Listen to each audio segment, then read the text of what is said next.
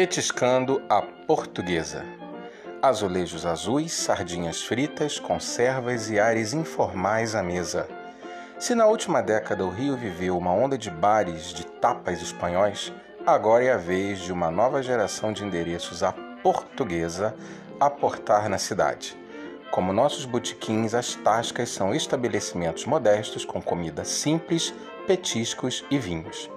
Essa é a ideia da Miúda, nova empreitada da turma por trás de outros negócios bem-sucedidos por aqui, como os izakayas Pabu e o Kobá, o italiano Prima, Osteria e Burusqueteria, Maria e o Boi, de carnes, e o brasileiro Verso, com mesinhas na calçada e teto coberto por vinhas artificiais.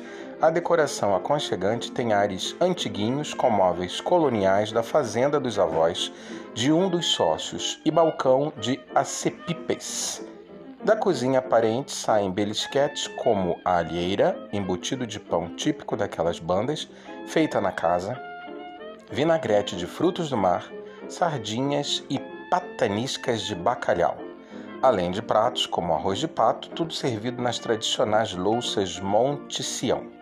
As azeitonas, o queijo Serra da Estrela e a ginginha, tradicional licor de cereja, vem de lá mesmo. Para beber, ainda tem vinho em taça, cerveja e portônicas.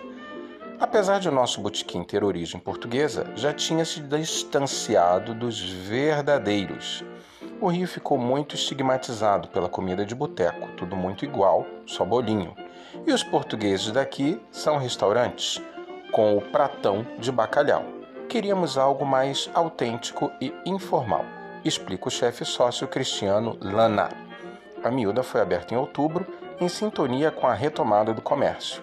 Acho que os brasileiros estavam muito ligados a Portugal. Recentemente, tinha muita gente indo para lá. As pessoas que tiveram que parar de viajar de repente agora têm mais uma opção para passear pela gastronomia, diz Lana. À frente do grupo Irajá, com casas como Formidable, Cozinha Artagão e o quiosque Praiano Azul, o chefe Pedro de Artagão abriu em julho, logo após a retomada das atividades comerciais, o Boteco Rainha, em uma esquina da cada vez mais movimentada Dias Ferreira. A inspiração veio dos bares e restaurantes de imigrantes ibéricos que aportaram aqui no início do século, com referência clara à tradicional cervejaria Ramiro, em Lisboa, especializada em frutos do mar. A ideia é resgatar um novo apreço pelo tradicional. Mirei nos lugares à moda antiga, como Álvaros, Jubi, Shirley e o Bar da Portuguesa, casas que adoro frequentar e acabei acertando na tasca, pois são indissociáveis, brinca Artagão. No Boteco Rainha, há escabeche de sardinhas, sanduíche de prego e muitos mariscos e crustáceos, preparados de diversas formas.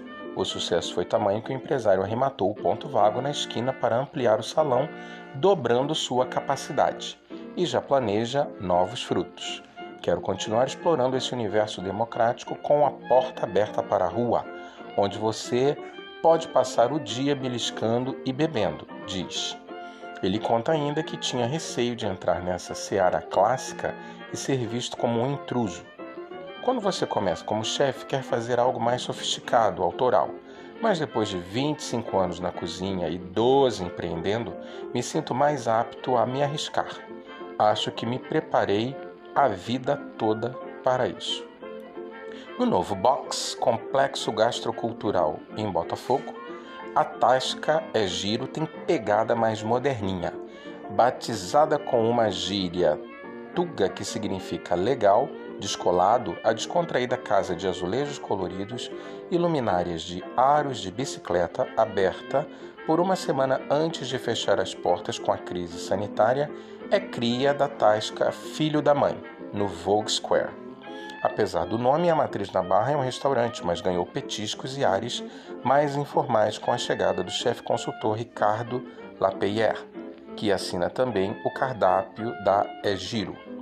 Na tasquinha contemporânea, entram em cena croquetes de chouriço português e bolinho de bacalhau recheado com queijo Serra da Estrela, conservas como a de lula, polvo e feijão branco e versões de arroz executadas pelo chefe Rafael Cavalieri.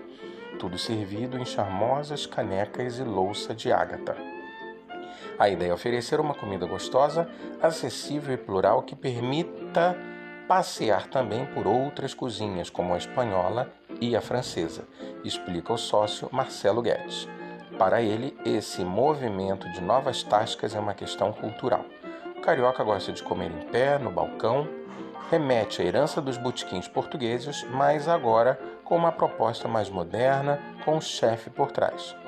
A casa ganha em novembro uma filial no projeto Taste Lab, no Norte Shopping, e no ano que vem, na Tijuca. As conservas, azeitonas, tremoços e pequenas porções para compartilhar são os hits também na Petiscaria da Rosa, inaugurada no início do ano no Maitá, que ganhou na reabertura em setembro um terraço intimista com vista para o Cristo. O proprietário Marcos Miller, sócio também da La Carioca Cevicheria, conta que se inspirou na tradicional adega Pérola, em Copacabana. É a cara do Rio, aposta. Por lá, não entram frituras, mas petiscos delicados feitos com a técnica francesa sous vide, brusquetas e risotos. Pioneira dessa nova leva, a Tasca Carvalho, desde dois mil e dezesseis em Copacabana, ajudou a popularizar o conceito por aqui. Em ambiente despojado, com mesas na calçada, quadrinhos com paisagens de Lisboa e vitrine refrigerada com queijos portugueses, é possível provar iguarias típicas como salpicão, um embutido, bifanas, sanduíche de febras de porco e vinho verde. Uma boa oportunidade para revisitar nossa própria história e passear pelos sabores da terrinha. A matéria está no Ela do Globo e quem assina é Carol Zappa.